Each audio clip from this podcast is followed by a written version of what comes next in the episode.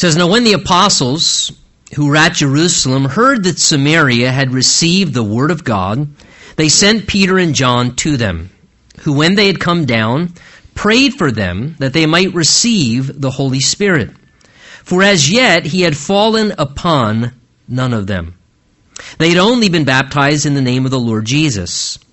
Then they laid hands on them and they received the Holy Spirit. And when Simon saw that through the laying on of the apostles' hands the Holy Spirit was given, he offered them money, saying, Give me this power also, that anyone on whom I lay my hands may receive the Holy Spirit.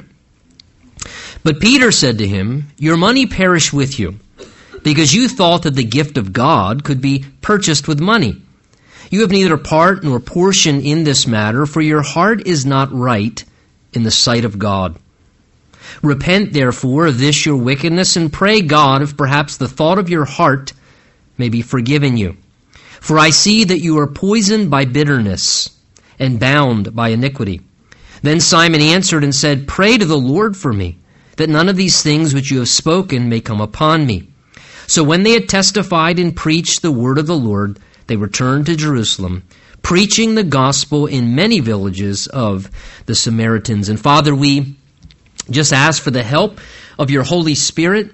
We pray that, Lord, you would take away that which would hinder or distract our hearts and minds from just being able to receive the testimony of your Spirit's voice speaking to our heart through the Word of God this morning. Lord, give us an ear to hear what your Spirit would say and a heart to receive. And we pray now that you would speak to us and that your Spirit would be our teacher. And we ask you to bless your word together expectantly in Jesus' name. And everyone said, Amen. Amen. You may be seated. You know, the Christian life, because it is connected to both the crucifixion and death of Jesus, but as well, just as much the resurrection of Jesus back from the dead, is intended to be a life about experiencing supernatural power so important that we realize that the Christian life certainly is to be a sacrificial life. We're to die to ourselves just like Jesus died on the cross for our sins and set aside his will. But the Christian life is also to be a life of supernatural power. Paul said, I want to know him and the power of his resurrection. Jesus said, You shall receive power when the Holy Spirit comes upon you. And really, that is what our text will be addressing for us today. The backdrop, as it plays certainly into our passage this morning, remember that when a time of great persecution, we're told in Acts chapter 8, came against the church there in Jerusalem, it says people scattered to all different regions as the result of this persecution. And during that time of persecution and scattering, the Lord used that to fulfill his plan to let the gospel then reach the other areas outside of Jerusalem, which were Judea and Samaria as well. We're told that Philip, one of the men who was serving in practical ministry there in the church of Jerusalem, went down to the regions of Samaria during this persecution and he preached Christ to them. And as a result of that, we saw a great spiritual awakening happening in the city where Philip ministered there in Samaria. Multitudes of people's lives were being changed. People were being saved.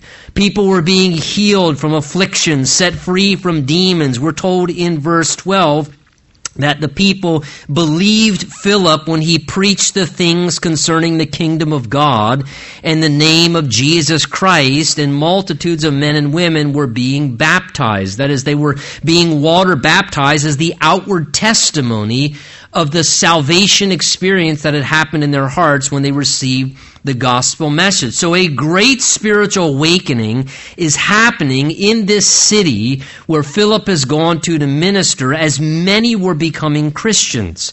Now in light of that, verse 14 then tells us, now when the apostles who were at Jerusalem heard that Samaria had received the word of God, they sent Peter and John to them. So news of this wonderful work of the Lord that's happening now in the area of Samaria travels back to Jerusalem.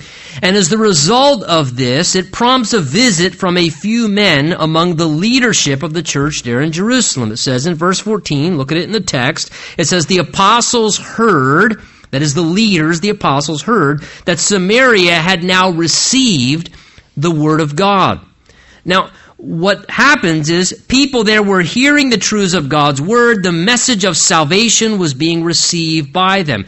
Take particular note of that word there that they had received the Word of God. The word receive is a responsive word of action. It indicates that somebody had an option. You can receive something or you can reject something. Whenever you read the word receive, it's a word that indicates a response. And speaking of making here a response to the hearing of the truth of God's word, the message of salvation that was presented by Philip. And whenever a person hears the word of God, a response is always necessary. It's not even optional. When someone hears the truth of God's word, they must respond. And there's only two responses.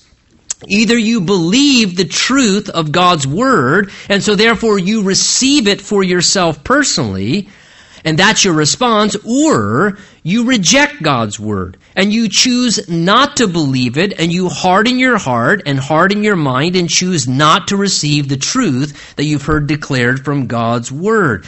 These people here in Samaria, they received the truth of God's word. They received the gospel message that Philip brought to them about salvation through Christ. And as a result of that, it brought salvation to their souls. And that's how it works. When a person receives and believes upon the truth of the gospel message, that's what brings salvation to a person's soul. Paul spoke about this in Ephesians chapter 1 as he spoke to the believers there about who those had first trusted in Christ. He said, In him you also trusted after you heard the word of truth, the gospel of your salvation, in whom having believed, you were then sealed with the Holy Spirit of promise, who's a guarantee of our inheritance until the redemption of the purchased possession. So again, Paul makes direct connection that after you heard the word of truth, you received it, you believed upon it, and that was what brought salvation. And that's what's happened here in Samaria. So exciting news of this great spiritual awakening has traveled now back to Jerusalem and they're hearing in the church there, wow, the Word of God's impacting Samaria now. Multitudes are being saved where Philip went and preached the gospel. And verse 15 says, in light of this, that now a trip, well, the end of verse 14, was endeavored to be taken by Peter and John. Two of the leaders were sent to them, verse 14 says. Verse 15 tells us what happens. It says, and when they had come down to Samaria, they prayed for them that they might receive the Holy Spirit. For as yet he had fallen upon, notice key word, fallen upon none of them. They had only been baptized in the name of the Lord Jesus. And then they laid hands on them and they received the Holy Spirit. So as these two spiritual leaders, the apostle Peter, the apostle John, go down to the area of Samaria where this great new spiritual awakening has happened, they're evaluating this new work of the Lord with great excitement. While they're there, they apparently discern as they're with these new believers, these new converts, that they were not yet experiencing the fullness of the Holy Spirit. Certainly they were saved. Clearly they had received the indwelling of the Holy Spirit inside of them. The Bible is very clear in the New Testament teaching that when a person receives Jesus Christ as Lord and Savior, that they also receive the indwelling of the Holy Spirit. The passage I just read from Ephesians 1 testifies to that truth. That when you open your heart in belief and you receive Jesus' salvation, His forgiveness, you embrace Him as your Savior and the Lord over your life, the Bible teaches at that moment you are then indwelt, sealed, and the Holy Spirit permanently resides within you as a believer and follower of Jesus Christ. It's a part of this salvation experience, and the Holy Spirit then becomes our internal helper who works inside of each believer to help us and assist us in our spiritual life. He helps us to have relationship with God.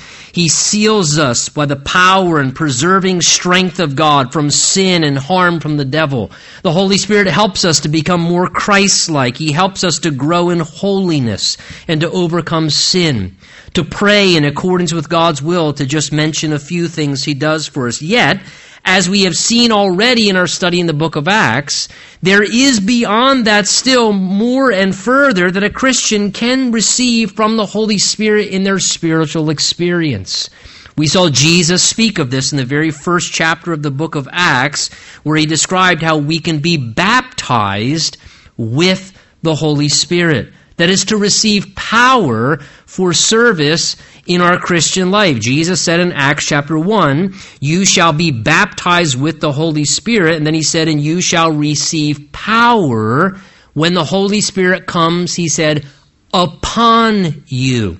Same word again we find here in our text. So Peter and John, who had experienced this work of the Holy Spirit in their lives, they had experienced the baptism with the Holy Spirit coming upon their life they realized that this had not yet transpired with these new believers in Samaria yet.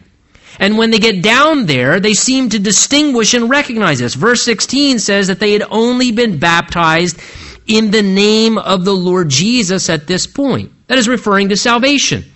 When someone gets saved, they are baptized. We do a water baptism as the outward profession. In the name of Christ, they are baptized. And when someone receives Christ, in a sense, spiritually, they are baptized into the body of Christ, the family of God. They're baptized spiritually into the life of Christ, where your life becomes unified with Jesus. But yet, that is something that happens in salvation. However, verse 16 tells us there in the text that as of yet, Notice, for as of yet, the Holy Spirit had fallen upon none of them, referring to what Jesus talked about, about being baptized with the Spirit, where the Spirit would come upon a person's life to endue them with power from heaven supernaturally. So though the Spirit was in them, he had not yet fallen upon them. Again, we've talked about this before, but for sake of reiteration, Jesus himself, who I think knows more about the Holy Spirit than anyone because Father, Son, and Holy Spirit are one, Jesus spoke of three different relationships or experiences that a person could have with the Holy Spirit. In John chapter 14, Jesus spoke about how the Holy Spirit could be with us. It's para in the Greek. It means to be with or alongside or next to. And the Holy Spirit can be with a person. The Bible tells us that where can we go from God's Spirit? Where can we go from God's presence? God is with us. God is amongst us. Even before you were following Jesus Christ, even before you accepted Him as Savior and Lord, the Holy Spirit was with you. I hope you noticed that. He probably spared your life a few times. He made you feel empty a few times. He helped you realize you were guilty and He made you sense conviction of your sin. He helped you to realize that Jesus Christ was the Savior and the solution that you needed in your life. And the Holy Spirit is with a person prior to conversion even, causing them to see their need of Jesus and bring them into a saving relationship with Jesus Christ as their Savior and Lord. Jesus also said in John 14 that he said he's with you, and then he said, but he shall be, second relationship, in you. En in the Greek to mean inside of, to be indwelt with. And Jesus was saying, listen, after I die on the cross, raise from the dead, and ascend back into heaven, then I'm going to ask the Father, and we are going to send the Holy Spirit to be with you, and He will be in you. He'll be your helper. And in the same way Jesus helped His followers as He lived with them and taught them and did things for them, Jesus said, I'm coming back to you, but not in flesh. Now I'll be with you in the presence of the Spirit of the Lord and the Spirit of God dwells inside of every believer. And if you know Jesus Christ this morning, the Holy Spirit dwells within you. But Jesus also spoke more than once using another Greek preposition, and it's the word we see here in our text this morning, verse 16. Jesus used it himself that the Holy Spirit could be upon you, that he could fall upon your life. And there it speaks to be on top of, to rest upon. It's where God causes his Spirit to come over or upon a life so that we might be under the fullness of the Holy Spirit's power. That we might be under the complete control of the Spirit. God's ultimate ideal is that we would be fully yielded. That the Holy Spirit would fall upon our life and baptize us and submerge us in the supernatural power of heaven in such a way where we can work and operate and live for Christ and serve the Lord in the power of the Holy Spirit. And it seems that as Peter and John came to the area of Samaria, they realized these believers, though they knew Jesus and had the Spirit in them, they'd not yet experienced the Holy Spirit coming upon their life as many of the believers in Jerusalem already had. And Peter and John thought, boy, there's something way more wonderful that you still haven't got to experience yet. And they wanted these believers to experience the fullness of the Spirit, being very familiar with this experience themselves, having already enjoyed it in their Christian walk, noticing it's absent from these believers' life at this point.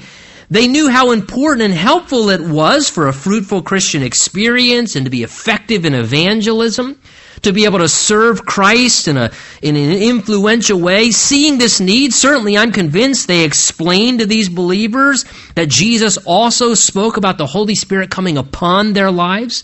And they probably taught them more about this and that God desired to give this gift to them of the fullness of the Spirit if they received it in faith. And I believe they probably explained to them as well that, look, the Bible teaches that Jesus is the one who baptizes with the Spirit that he wants to baptize you with spirit and, and fire and power. And as they explain this, we then read verses 15 through 17 here that they then laid hands on them and prayed for them that they would receive the Holy Spirit's baptism in their lives. And verse 17 assures us that those who were prayed for did indeed receive the Holy Spirit in this way. That is, the hand of the Lord came upon them in power and a supernatural power from God, from heaven's realm, was endowing them with power from on high. They were receiving divine enablement. And here we see in our text this morning one of the ways whereby people can indeed receive this baptism with the Spirit of God whereby the Holy Spirit can fall upon a person's life, and that is, as we see in verses 15 to 17 here, by experiencing it through another believer, another spirit filled believer, perhaps a spiritual leader, laying hands upon our life and praying for us together in faith that the Holy Spirit would come upon our lives and asking in agreement, Lord, even as my hand is upon this person, we just pray that your hand would be upon their life, that your spirit would just baptize them and come upon their life in power and fill them with the fullness of all that you intend for them to experience. And in response to believing prayer for another, as the hand of the Lord comes upon us, as someone's hand is praying over us, that is one of the ways we find scripturally that this experience of being baptized with the Spirit can happen in our lives. You know, and perhaps this morning you are here, and perhaps this may indeed be an experience that you are in need of in your own Christian life. Maybe you're here this morning and you love the Lord and you serve Jesus and the Holy Spirit's working inside your life and He's helping you in different ways in your life, but maybe in your spiritual life you sense a, a lack of power and you desire a greater spiritual dynamic in your life. You feel anemic or weak in some ways spiritually, and maybe you have a longing for greater power in your spiritual experience. Maybe to overcome sin in your life. Or maybe to be more effective in sharing your faith and evangelizing and leading people to Christ. Or maybe to serve the Lord with a greater sense of influence and impact, or to have more love for people in your heart because the fruit of the Spirit is love. Well, look, the Bible says in Zechariah 4, not by might or by human power, but by my Spirit, saith the Lord. Again, Jesus said that we would receive dynamic power, dynamite like power, when the Spirit comes, he said, same word as here, upon us. And it says here that they realized the Spirit had not yet fallen upon them, so they prayed for them, laid hands on them, and they received the Holy Spirit in this way. Look, perhaps you're here today and you're doing okay. You're existing and functioning spiritually.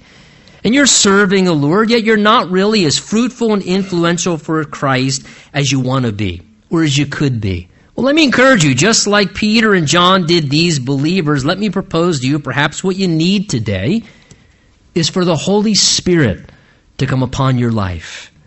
Maybe what you need is to be baptized with the Spirit. And my encouragement to you is why not be responsive to the Lord? Why would you not want all He has available to you? To experience it in its fullness. Well, verse 18 then goes on to say, When Simon saw this happen, that through the laying on of the apostles' hands that the Holy Spirit was given, he offered them money saying, Give me this power also, that anyone on whom I lay hands may receive the Holy Spirit. So Simon witnesses all this taking place, and unfortunately, as we see here, he responds wrongly.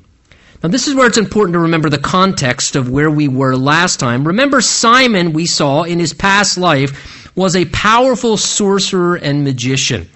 It tells us in verse 8 and 9 of chapter 8 uh, or first, excuse me, 9 and 10, that there was a certain man called Simon who previously practiced sorcery, claiming he was someone great, and everyone gave him heed, saying, This man's the great power of God. So this was Simon's background. But then Philip comes to Samaria, where Simon has great sway over the people as a sorcerer, and he comes to the area and he's preaching Christ, and the true power of God is happening, and miracles are taking place, and demons are being cast out, and people are being delivered from spiritual deception, and lives are being transformed by the power of Christ. And people are now following Jesus. And it appears, according to verse 13, that even Simon himself, with this very dark background and spiritual deception, is as well impacted by the power of Christ. Because verse 13 says, Then Simon himself also believed. When he, and he was baptized, and continuing with Philip, and he was amazed seeing the miracles and signs which were done. So as the apostles come, they're preaching Christ. It seems Simon as well is impacted by the power of the Spirit of God, embraces Christ, and is now here present when Peter and John show up. He's there with the believers he perhaps sees this process going on of them praying for people and the Spirit falling upon people's lives. And it says, Simon saw, verse 18, he saw that through the laying on of hands, that the Spirit was given in this way. Interesting, Simon saw. What did he see? I don't know. The Bible doesn't tell us. But he saw something. In other words, it was evident when people were being baptized with the Spirit. He saw something transition and change in the lives of these believers. But then, unfortunately, as we see in our text, something unfortunate happens. Clearly misunderstanding what's going on, struggling with impure motives that existed in Simon's heart, Simon becomes desirous to be able to do what he thought the apostles could. He thought as he watched this going on, assuming that the disciples, or excuse me, the apostles, possessed some sort of supernatural power. And that they somehow were able through their practices to confer spiritual power upon people. It was almost as if in his mind these were like God's magicians. Wow. Through their practices, they can confer this supernatural power on people. And he assumed that this was something they possessed and were giving and still being influenced to some degree by that old dark way of life and magicians and sorcery who in that day, as they do in this day, magicians at times, one magician will ask to purchase the rights of a trick from another magician because I want to be able to do that same trick. And Simon here, kind of being influenced by his old patterns, carnally offers them money, desiring to buy this spiritual capacity. He says, verse 19, Give me this power also. on whom I lay my hands, they might receive the Holy Spirit. So obviously, very fleshly, carnal response here of Simon in this way, revealing his heart's off target. He wants to give them money to buy God's power. He wants to offer them something in exchange so that he could do this same thing he saw Peter and John do because he wants to seem important like Peter and John. He wants to seem powerful. And Simon's pride, I believe, made him enjoy being somebody who looked powerful and important. Now, due to this event, there are some, due to that event of Simon there saying those things and Peter's very strong rebuke in the verses afterwards, there are some Bible teachers who interpret and see this section showing that Simon was not a real Christian. And they view these verses in light of this Simon being exposed as a false believer. And they believe verse 13, describing Simon believing and being baptized and amazed and so forth, was really just an outward profession of faith. In other words, their interpretation of this because of these things is he wasn't genuinely converted. It was just an outward profession of faith, and he went through the water baptism and he's hanging around the Christians, but it was all with an ulterior motive, and that's now proved. There it is. Simon is a false convert. Now, let me just say, that could be correct. And I think there's some credibility to that train of thought. At the end of the day, only God knows someone's heart ultimately.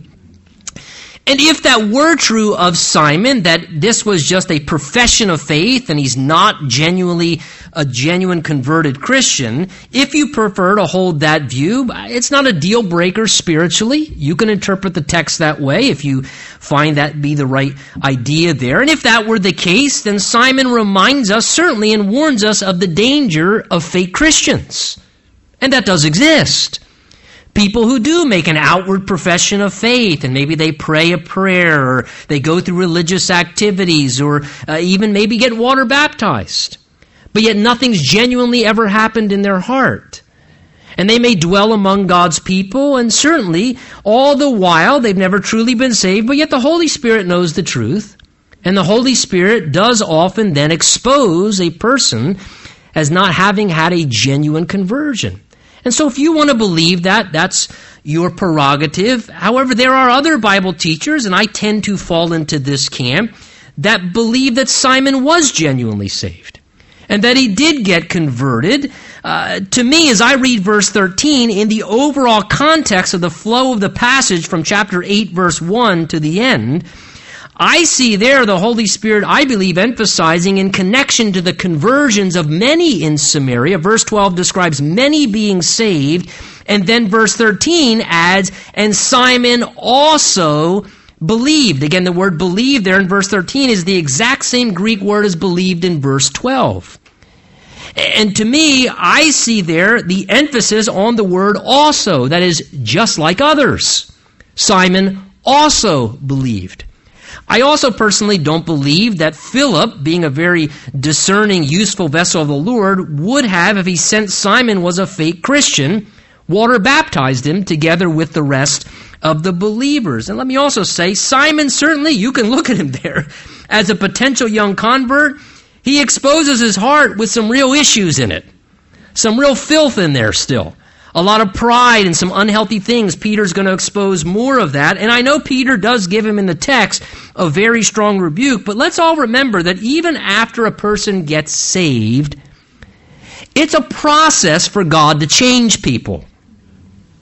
And even after somebody genuinely accepts Jesus Christ, it takes God a little while sometimes to help them separate from their old patterns their old sins, their old ways of life. God got Israel out of Egypt immediately.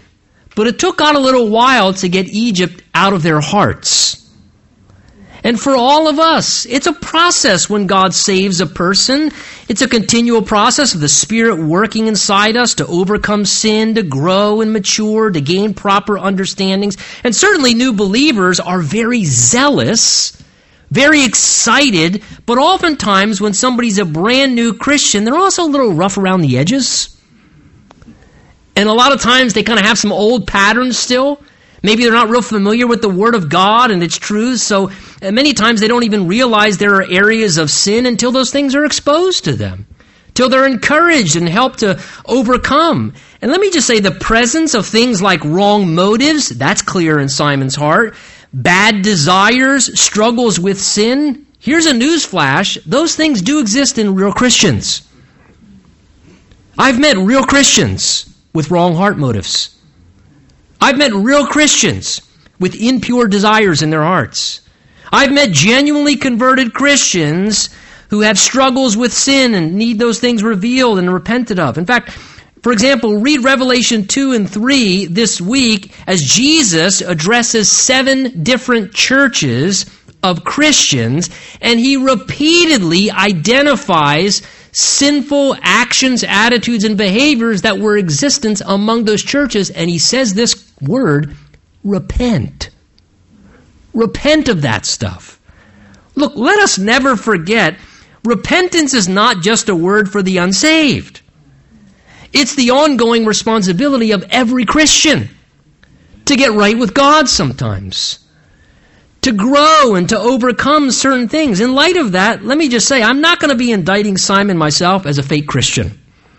I see him as a genuine, brand new believer myself personally. I'm okay to view him that way. You're free to disagree. I see him as a genuine new convert with a lot of worldliness still who came out of a really dark background of being a sorcerer and a magician and a, a deceiver in the ways that he once lived, and somebody who had power over all these people, kind of having sway over them. And like many of us, he needs the power of the Holy Spirit to overcome some of that stuff and he needs to be able to overcome it. And interpreting the text that way as we go through it now with Peter's rebuke, here's what also that does for me. It lets the majority of us in this room who are genuine believers not ignore the rest of the text. Because if that's just for fake Christians, well, God would never say to Tony, Your heart's not right, son. You better repent of that wicked attitude in your look when i interpret it as, as a believer then that strong word of rebuke is something i can evaluate my own life with and i can take it to heart for myself. So again, Simon offers this money. Give me, he says, I'll pay you for it. This power that whoever I lay my hands on can receive and be baptized with the Spirit. Verse 20, Peter, a spirit filled believer and leader, says to him, Your money perish with you. Because you thought the gift of God could be purchased with money. He says, verse 21, You have neither part nor portion in this matter, for your heart is not right in the sight of God. So Peter strongly rebukes this very carnal and very worldly mindset, this very sinful fleshly attitude. And Peter says to them, Look, God doesn't need and He doesn't want your money. And you can't buy God off. Maybe you could buy everybody else off. You can't bribe God. He's not a cosmic genie. You're not going to offer him something somehow. He's going to give you position or power. Peter says that his money is perishable and temporary, just like every human being is. And he says God has no interest in that. Peter indicates God can't be bought off and that God doesn't give his gifts or his power or position to people who somehow can kind of pay God off through their works or their efforts or their impressive skills. If somehow God's up in heaven going, what, do you see that guy's resume? Man, he can talk. I'm up. Woo, we're hiring him. He can woo a crowd. That's not how God works. God displays his power through weak vessels. By grace, he chooses whoever he wants to choose. He uses the weak things of the world. And it's a total act of the grace. Grace of God. Paul said, but by the grace of God, there go I. And Paul said, by the grace of God. I am what I am. Even Paul, who was greatly used of the Lord. It has nothing to do with what we present to God. It's what we all receive from God. And not only is God going to look at that, God's not looking for people here like Simon's kind of behaving who try to acquire status or let me work the system so I can climb the chain or somehow, you know, be a greater vessel or more important person in the church. That's why Peter says there in verse uh, 20, he says, excuse me, verse 21, you have neither part nor portion in this matter. He says, you're not going to be allowed to participate in this matter of experiencing the greater fullness of the Spirit at all right now. What the rest of these believers are experiencing, he's saying, you're not even going to be able to experience it because of your wrong heart attitude. And he says, regarding the Lord's ministry, you're not going to be permitted to serve in the Lord's ministry at this time because Peter's saying your view of God's work is all messed up, man. You're not going to have participation in God's work, and these things are hindering, Peter's going to say, you from having a participation in the power of God's Spirit. His old worldly patterns were prohibiting him spiritually. Peter identifies the problem in the end of verse 21. He says, Here's why your heart is not right in the sight of God, that his heart wasn't in a right condition. God could see the polluting influences inside of Simon's heart, and his actions were just revealing that his heart was not right. And again, God always weighs the heart, and God always works in the heart. In fact, the Bible teaches us that God relates to us based upon the condition of our heart. Two times in the New Testament, we read that God resists or opposes the proud, and he gives grace to the humble. What determines whether God's going to resist and oppose us or God's going to be gracious to us and help us and bless us? Heart condition. Resist the proud heart condition, gives grace to the humble heart condition. Jesus said, Blessed are the pure in heart, for they shall see God. Again, in other words, the heart condition. When the heart's in a pure condition, it allows a person to see revelation spiritually. He says, when your heart is pure, then you'll see the things of God. When your heart's impure, it will obstruct your perspective. If your heart's not right, your perspective's never going to be right. You're always going to have on shaded glasses. You may justify it, but it's your impure heart condition that's distorting your perspective.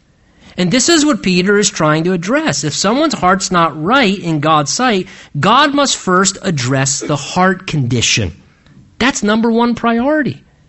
I bring this up because perhaps this morning you're here today, and could it be possible that the Lord could be making that assessment of you?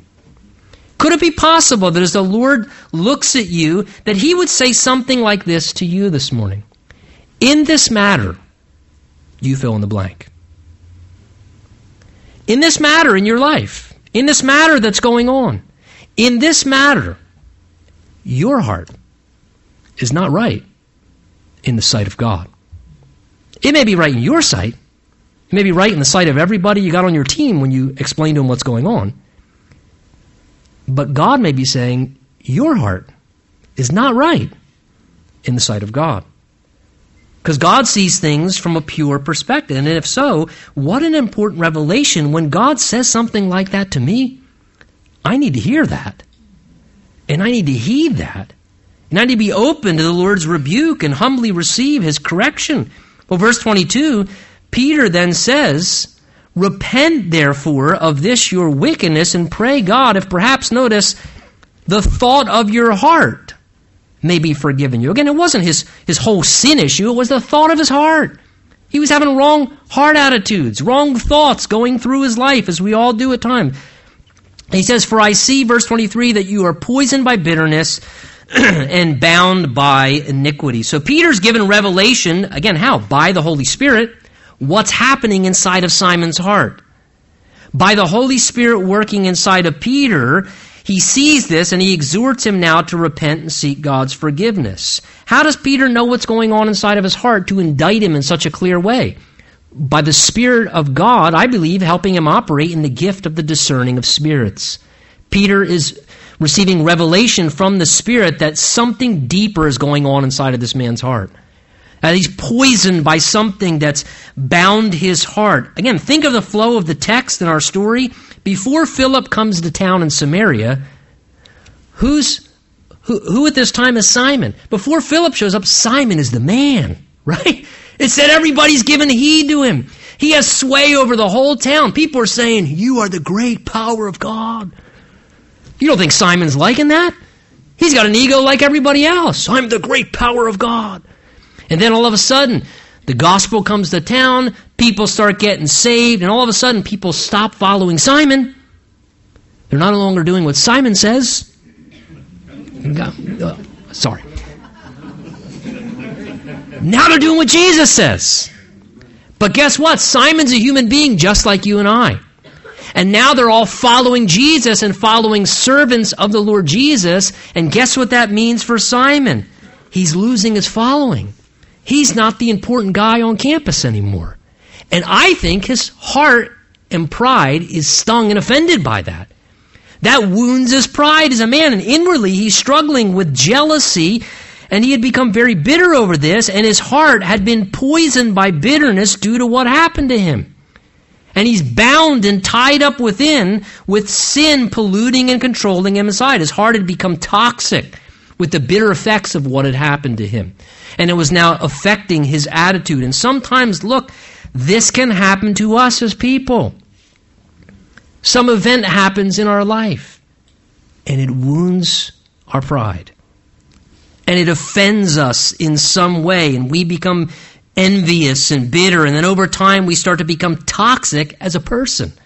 And we literally start to become poisoned inside as the result of our pride being wounded, and that begins to pollute your attitude and your thoughts about everything and everyone.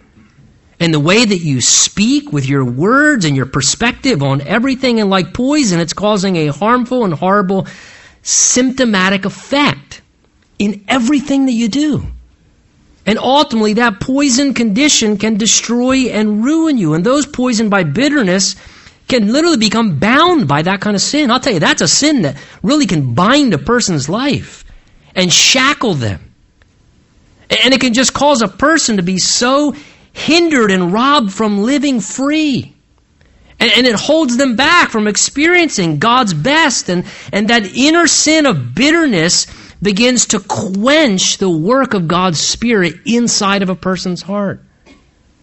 Look, that being said, the reality is we can all become poisoned and bound by any form of sin, whether it's bitterness or anything else. The question, more importantly, perhaps, is what do we do when our hearts become toxic? When we become poisoned by some sin binding or controlling, what do we do if we've allowed ourselves to be bound or poisoned by any sin? Well, Peter gives some direct and hard truth, which needed counsel. Peter says, verse 22, repent of this your wickedness and pray if perhaps God will forgive the thought of your heart inside. Again, the word repent means to have a change of mind and a change of the way you think about something currently that leads to a change of behavior. That you have so changed your mind. Now you just feel bad about it. Oh, right, man, I really feel bad. No, that's just called remorse. Oh, I really, that's remorse. That's, that's good. But you can be remorseful but never repent. People go to prisons. They're remorseful. They come back out. They repeat their crimes. They never repented. Repentance is you have a complete change of mind. I have been completely wrong. The way I've thought about this, the way I've acted about this, the way I've done this, I've been completely wrong. I change my mind. I change the way I think, and I'm therefore going to behave differently. It's a change of mind that leads to a change of behavior. The idea is you agree with God's word that your mindset has been wrong and you need to change your mindset. You agree with God's word that what you've been doing is wrong and you make a U turn, you go the opposite way. You stop justifying going east and you turn around and you start going west, the complete opposite direction. That's what biblical repentance is. And you pray and ask God to forgive you, as Peter says here, that you apologize to God for the error of your ways. Lord, I'm sorry. I've been so wrong, Lord.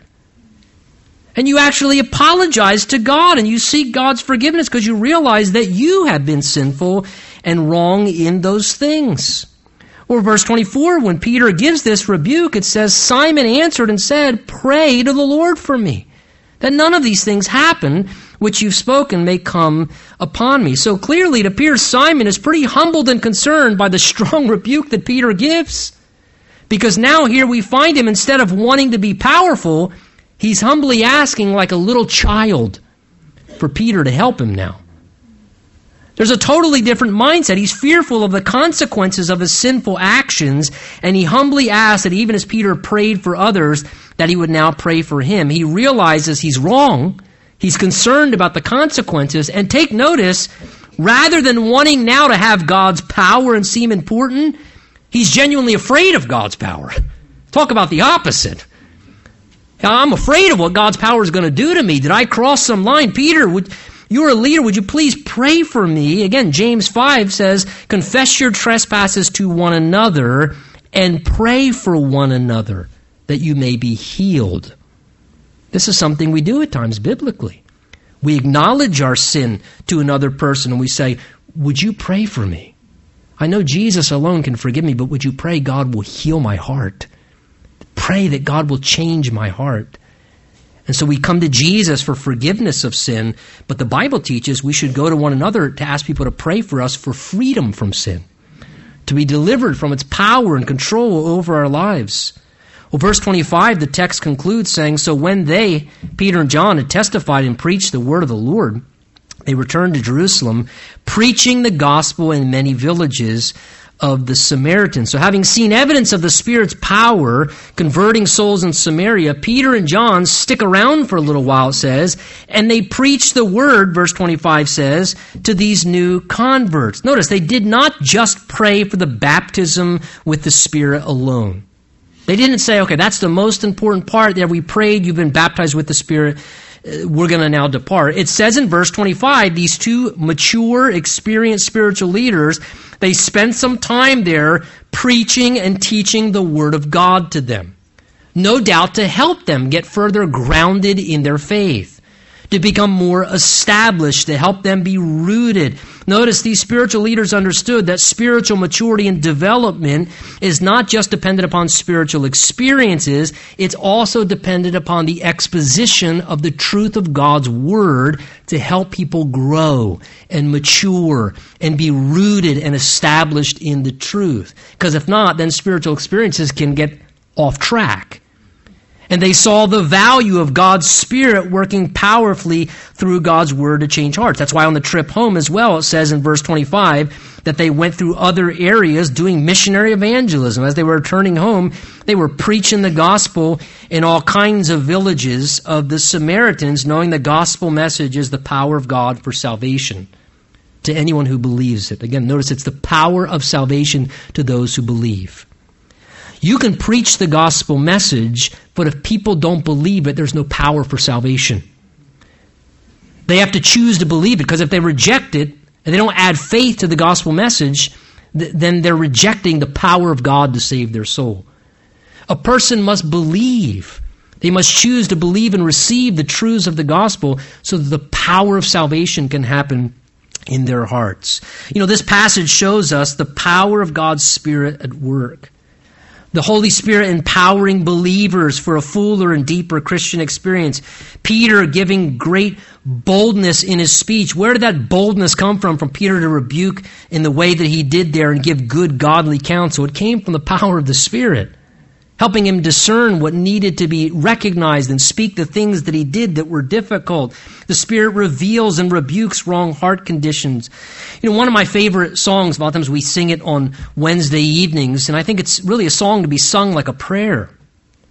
Is where the Bible, you know, kind of gives to us this song that I believe personally where it came from, where we sing, Spirit of the living God, fall afresh on me. Spirit of the living God, fall afresh on me. Melt me. Mold me. Fill me. Use me. That's what we need to pray. That the Spirit would fall upon our lives to bring the fullness of what God wants. Amen?